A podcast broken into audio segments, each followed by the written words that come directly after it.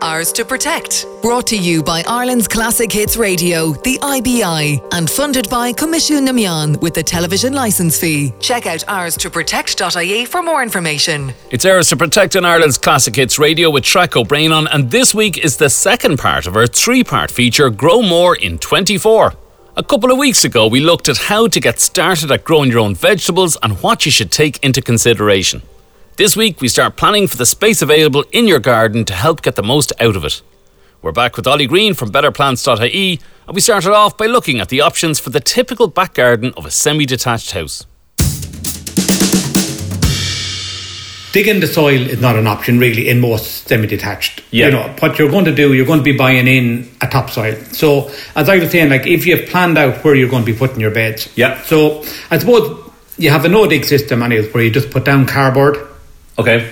and then you can just make a bed whatever length you want, normally about four foot wide because just stretching in over it. So if you put down layer down cardboard, put your clay on top, you can buy topsoil like, and you can just put your soil and then you can plant straight away. Yeah. The cardboard keeps down the weeds and the old grass, so you don't have to be, you know, buying in any weed killer or anything like that. And then we were talking before about the square foot gardening Yeah. grid system as well.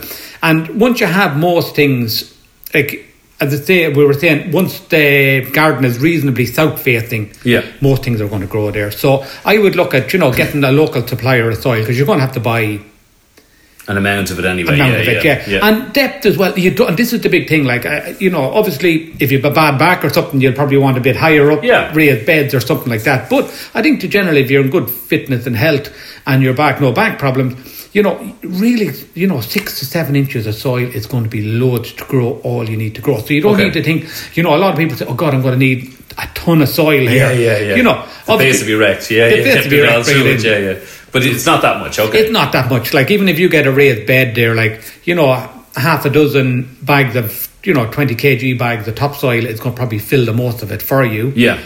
And then you know, as you say, if you go over onto the website, we have videos and stuff like that on you know how to do it. Where with video with format, from exactly, okay, because yeah. there is a, there is a little sim- si- simple system of doing it. Yeah. that's going to make life a lot easier for you. Normally, on the outer, you grow all your large veg.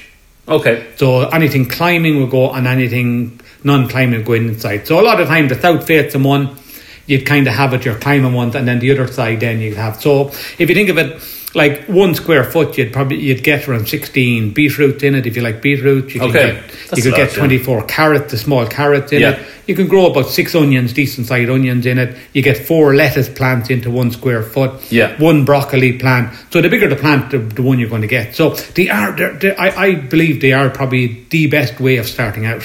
And they, they, they say normally, like we would find one square. So if you go with a four foot by four foot square bed, sixteen grid, that's normally enough. You will grow enough in that to keep maybe two people going over a whole period with salads Mm. Oh, wow. all during a growing season. Yeah. So then that's kind of a way to judge it. So if Yeah. the tree is in the house, maybe you need three four foot by four foot square beds.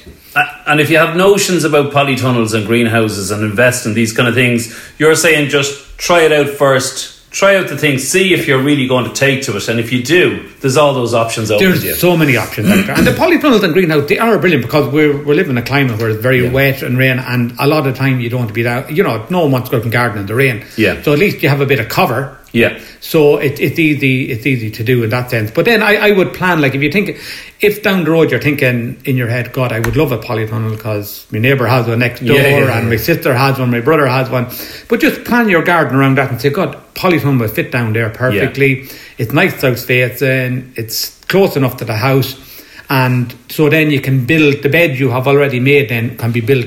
Your polytunnel can be built around it. Put around it, So you don't have to be moving your precious beds either. Mm. Like so.